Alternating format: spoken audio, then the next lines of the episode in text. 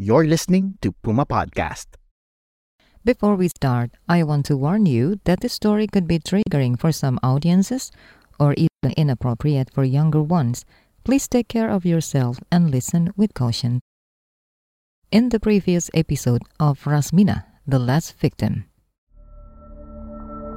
Memang em, kalau mama tuh sebenarnya How often does your mom ask you to marry? Many times. banget sih, Teh. What's your answer? Biasanya I say no. lu kayak gimana? Ya tetap gak mau.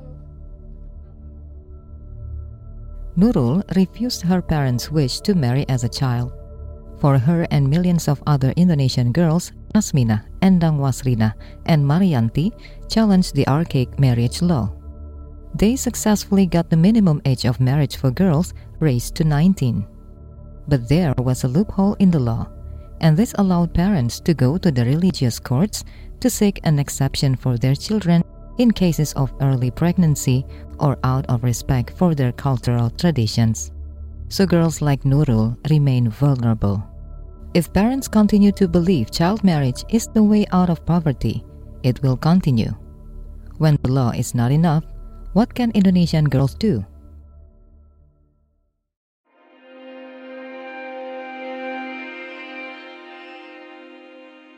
You are listening to Rasmina, The Last Victim. This is the English adaptation of the investigative podcast series Disclose Dipaksa Kawin, created by KBR Prime, Indonesia's pioneer in journalism based podcast. The six part podcast adaptation is produced by Puma Podcast in the Philippines and made possible by international media support. I'm your host, Malika.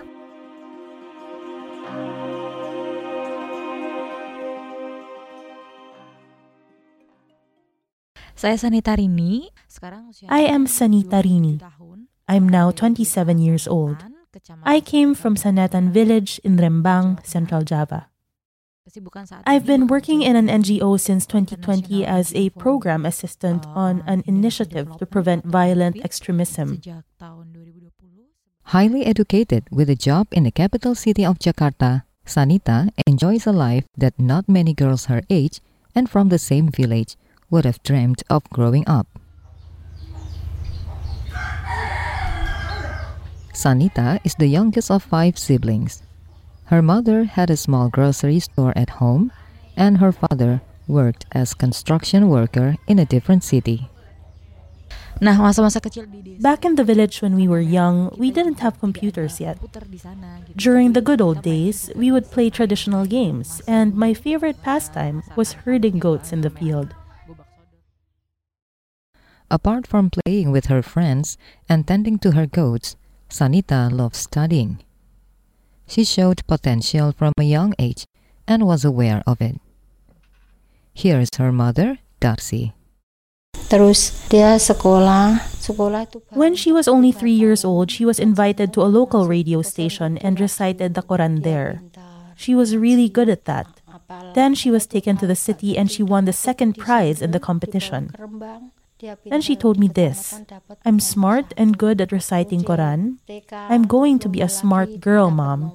Please support me to continue studying. Access to school was difficult. One had to take a motorcycle taxi, which was rare, or use mass public transportation in the form of a pickup truck, which Sanita often had to share with livestock that was being brought to the market. Eh, kalau waktu itu When I was little, I didn't have any role models in the village. There was no one to show the message this is what success looks like when you go to school.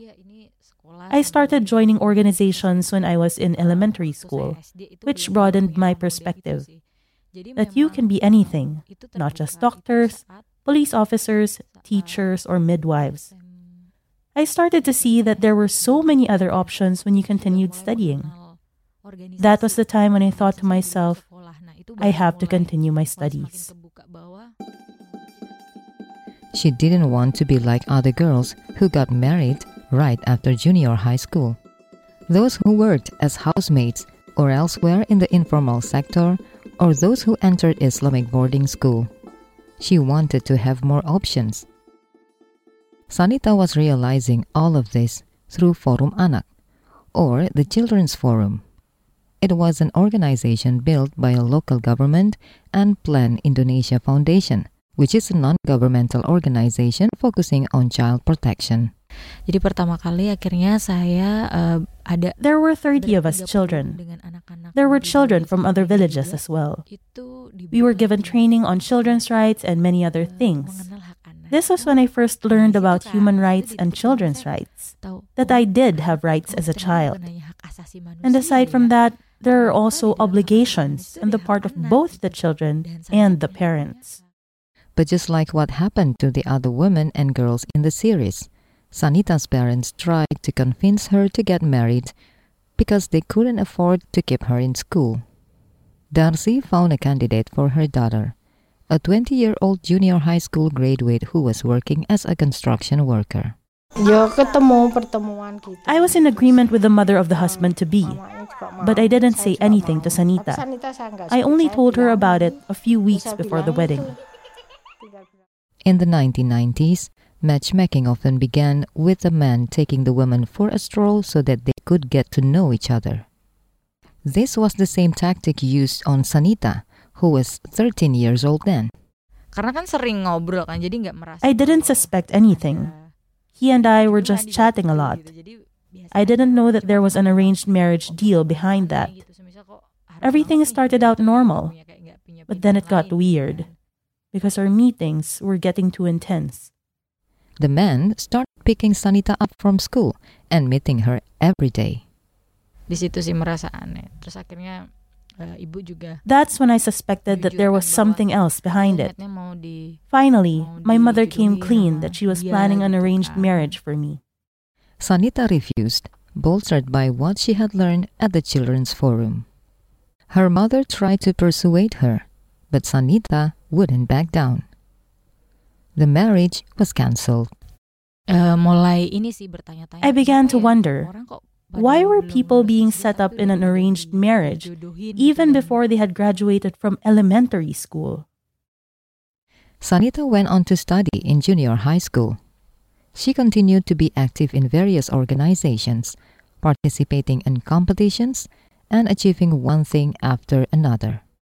Then she got accepted into the best high school in the city. Again, Darcy worried over school fees.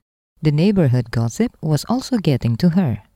They wondered why Sanita was still in school instead of getting married at her age especially since most of Sanita's friends were already married as well. By this time, Sanita was 15. Darcy found another man for her to marry. Terus ibu cerita, iya. My mother asked for my understanding. Ya gimana ya, Nduk, He was a good man, orang His parents were good people, too. and he was already studying in university back then. So my mother asked me to reconsider my decision. Sanita cried for days until she fell ill. She desperately refused to be married. Darcy didn't have the heart to force her daughter into something she clearly didn't want. She was afraid that Sanita might end up dying from all the hurt she was going through. Again, the marriage was cancelled. When Sanita turned 17, she was determined to put a stop to her mother's plans once and for all.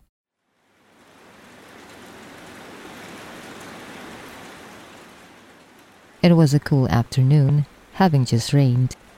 Sanita invited her parents, Darcy and Wasito, into the dining room to talk. This was where they often spent time with each other. Ibu sama bapak. Mother, Father, what is it that you want for me? I asked them. They said they wanted me to be successful. Then I asked them again, If that's the case, if you really want me to be successful, nikah kan tenang, why do you keep setting me up in an arranged marriage? They said it would give them peace, knowing that there was someone else taking care of me. Terkait dengan biaya My mother always complained about paying school fees. She also once said that she wanted to own a cow, to live comfortably, and have a settled life as she grew older. Then I said, Mother, if you want to reach your dream, then you should let me continue studying so I can get a good job. If you both continue to force me to marry, then I can't help you fulfill your dreams. I can't make your dream of buying a cow happen. Lanjutin sekolah If I'm married, it means my attention will be diverted towards my husband and family. It was not an easy conversation for any one of them. Makanya jadi gemeteran. Everybody was shaking. Ketika ngomong agak bergetar. Even our voices shook. Dan tapi setelah But after that, I felt relieved. lega gitu loh. Terus aku Yes, kayak, yes, I finally had the courage to say it. The conversation made Darcy reconsider. Sanita was also willing to contribute to her tuition. Waktu SMA itu sering jualan pulpen gitu. When I was in high school, I often sold pens. I saved money and bought cute pens. Then I sold them again to my friends. At that time, I was active in the children's forum too. I wasn't trying to make money by joining the organization, but when they held events, I'd participate and they'd give out pocket money. I saved that as well. Sanita eventually graduated from high school and set her sights on college. This time, she had Darcy's enthusiastic support. Darcy encouraged her daughter to study no matter what. Terus saya digini nama teman saya. My friend said to me, let her continue studying. She still has a lot ahead of her. Don't force her into marriage because she still wants to go to school. Time flies, you know. And before you know it, she's earning on her own and will give it to you. From then on, I wanted to see my daughter become successful. Some of my friends' children were able to continue their studies. They managed to land a good job, build a home for their parents, and do many other things. In 2014, when she was 19, Sanita was selected to take part in a youth exchange program with the Netherlands. It was her first time abroad and she would be there for 10 days. Saya berangkat ke Belanda, wis. Wih, seneng I was leaving for the Netherlands. se- saya di Belanda Oh wow, I was so excited. But I didn't have a phone with a camera, so I borrowed one from my sibling. Ini pas foto-foto Then I flew to the mana? Masa nggak Netherlands. It was really hard to communicate with my family back home. dong, HP-nya kan dua." But I was able to talk to my family every two days. In the Netherlands, she talked about the fate of women in her village, as well as that of other Indonesian girls. Perempuan tuh punya pilihan yang sempit. Yang pertama adalah Women have limited choices. The first category is the one who really, really doesn't have a choice. This means when she is asked to marry, then she's going to marry. And after the person is married, most likely she'll not continue studying and will have limited skills. The second category is someone who is able to work after obtaining an elementary school or junior high school certificate. orang-orang yang memang, ya, But how much can you expect of them? usaha atau apa. Yes, there are people who can succeed as yang tidak ada entrepreneurs, but there's no job security. kemudian kerja di lingkungan And the third category is a girl who's lucky enough to continue her education. Beruntung, di I told the people in the Netherlands that I was from the third itu kalau saya category cerita bahwa saya and that I had many friends from the first and second category. saya yang di nomor satu dan dua. Then she received bad news from home. Her older brother had married a 16 year old girl. Sanita was furious. She immediately phoned home, not caring about the expensive fees. Ini bener kak? Ini maksudnya apa? Was it true? Kayak gitu pakai bahasa Jawa. What did this marriage mean? Kok bisa nikah How could he marry a little girl? Nanti menunggu dia umur Hadn't we agreed that marriage should wait until a girl was 18? She hadn't even graduated, right? How could they let the marriage happen? Why? The couple was emotionally immature, so there was a lot of drama. Still, Sanita felt cheated. Jadi intinya The situation where my brother married an underage girl made me feel like a failure. I felt like it was my failure as well because it happened in my own family. Sanita was resolute. No more girls should be married off at a young age. Jadi kita perlu membangun sebuah sistem. We need to build a system, a mechanism, Lingkungan yang sehat, a healthy environment that is united to do preventive actions at the village level so that we can stop child marriages and violence against children. A system to prevent child marriage at the village level. The residents of Sanatan village, Sanita's hometown, began working on this through the assistance of Plan Indonesia Foundation, the same organization behind the Children's Forum, where Sanita learned all about children's rights in the first place. Sanatan village became a pilot area for the protection of children's rights, and their priority among children's issues was child marriage. The head of Sanatan village, Jumadi, still remembers how difficult it was to change the views of those who saw child marriage as normal. Ada pepatah gini, Mbak. In our village, there's a saying A woman is like a betel plant. When its leaves are left alone, it withers and rots. This is the analogy of people of this village used for women. So it's like a taboo for a woman to be unmarried by the time she's 18, or even just 14. People would ask, How come you're not yet married? Especially when you're over 20 years old, when you're still a virgin or still unmarried. People would think that you're leftovers. As a representative of the Children's Forum, Sanita participated in the various discussions on child protection, alongside representatives among women, youth, traditional leaders, community leaders, and government officials. Eventually, they agreed that the system to prevent child marriage must be realized in the form of a village regulation. Thus, Sanatan village became the only village in Rembang Regency to initiate the formulation of a village regulation on child protection. Here is Siti Naomi, a village official who was involved in the proceedings.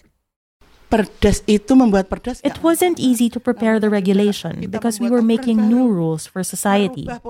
It wasn't easy to change people's mindsets. Some people immediately accepted it, so that was good.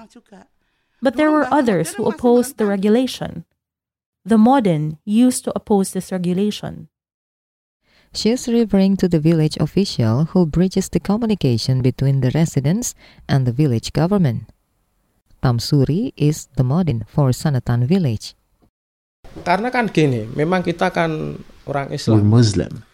As a Muslim, when you've reached puberty or muslim itu baligh, then you are eligible to marry based on the religious regulations and also the marriage law. pernikahan But Tamsuri soon saw what was happening on the ground.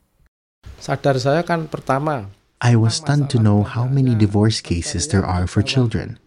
This means they were married when they were still children. terbesar kan di And when the children who were married gave birth, apa itu pencerahan kan there were neonatal deaths. Many of the babies died. So if we look at it from a health point of view, it's wrong to marry when you're still underage. My eyes were wide open after that realization. It took six years to finalize the village regulation before it was released in 2016. Siti Naomi began to notice a change in the girls from the village. Bahagia banget sekarang. They all look very happy now. They're eager to go to school. And if they're struggling with money, they would seek ways to address it. It's different from what was happening in the past. Now, every girl has a strong urge to continue studying. It's so different now. Modin Tamsuri, who used to reject the village regulation, now talks about it in as many public gatherings as he can, including communal Quran readings. terus didok panggil saya berani When the village regulation was finally released, I had a reason to talk about the new regulation, especially in wedding receptions. I talked a lot about the dangers of child marriage. But Sanita says a village regulation alone cannot prevent child marriage. This is the ideal situation. In every village, there should be a forum or movement for children, in collaboration with the youth, adults, and the local government. The government is the one who makes the rules and policies. The children who have been educated can be peer educators. The youth can approach their fellow youth, including child brides and those who will marry child brides. And the person from the children's committee can approach the parents. But even the ideal situation can't guarantee that child marriage won't happen again. At the very least, this can minimize the number of cases when the regulation is there and society is actively involved. For its part, the national government has acknowledged the urgency of addressing child marriage and has included a program to reduce the number of child marriages into its national medium term development plan from 2020 to 2024. For all her advocacy work, Sanita thrived in school, majoring in economics at Sekolah Tinggi Ilmu Ekonomi YPPI Rembang, which is a local college. Her mother Darcy recalls how special it was for her daughter to be able to buy her own laptop. Dia mau kuliah mbak beli laptop itu. She was in college. She wanted to buy a laptop. And for that, she went to the big city with her father to buy it there. It's broken now, but she has still kept it. As a memento, she said. She was thrilled when she bought her first laptop. She kept looking at it, wiping it, putting it carefully in the bag. As graduation neared, Sanita bought her parents new clothes to wear to the ceremony. She even got a makeup artist to do her mother's face. And so Sanita marched on the stage, graduating with honors. As the representative of her graduating class, she delivered a speech about how young people have a role to play in an era of disruption. Darcy and Wasito gazed at her daughter proudly. Sanita naik ke. I sat there side by side with Sanita's father. Then I heard someone ask, What did the father do to have a daughter as smart as her? Then he said that he was a construction worker. Bangga ya. Yes, I was so proud that she had graduated. Everything was taken care of by Sanita. She bought me new clothes. There were even photographers who took pictures of us.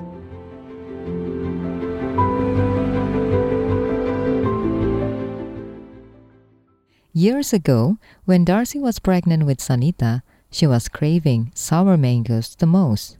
Namanya Sanita. Her name is Sanita. It was actually taken from a brand of a local drink. Namanya Sanita. I prayed for her that she could be a smart girl in the future. Cerdas. Soalnya These days, life for Darcy is sweet as a ripe yellow mango. saya bersyukur punya anak Sanita. Biarpun I am so grateful to have a daughter like Sanita. Even though we ate very modestly back then, I could support my daughter in going to school until she graduated from college.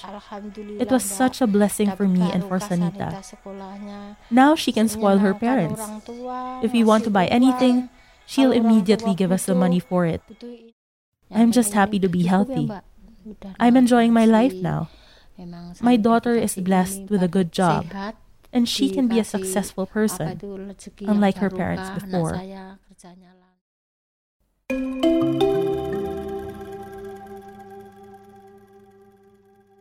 Sanita has managed to fulfill her promise.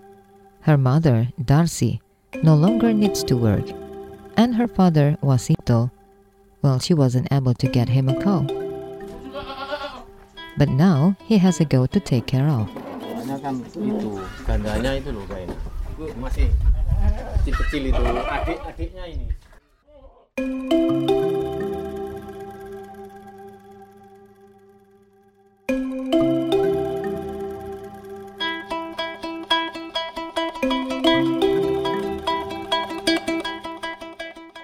And that was the last episode of Rasmina, the last victim.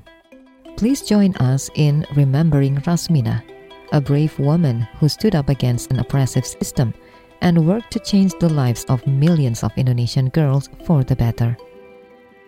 In August this year, Rasmina passed away due to cancer. Thank you, Rasmina. May you rest in peace. Again, I've been your host, Malika. This adaptation was put together by Tricia Aquino, Nina Toralba, Carl Sayat, Mark Casilian, and Carl Joe Javier of Puma Podcast in the Philippines. In Indonesia for KBR Prime, Nini Yuniati, Wahyu Setiawan, Dwi Renjani, and Citra Diah Prastuti worked on the original series Disclose Dipaksa Kawin. This collaboration was made possible by international media support. If you found this series valuable, please help us spread the word about it. Share Rasmina, the last victim, through Spotify, Apple Podcasts, or wherever you get your podcasts. You can also point them to kbrprime.id. Thank you for listening.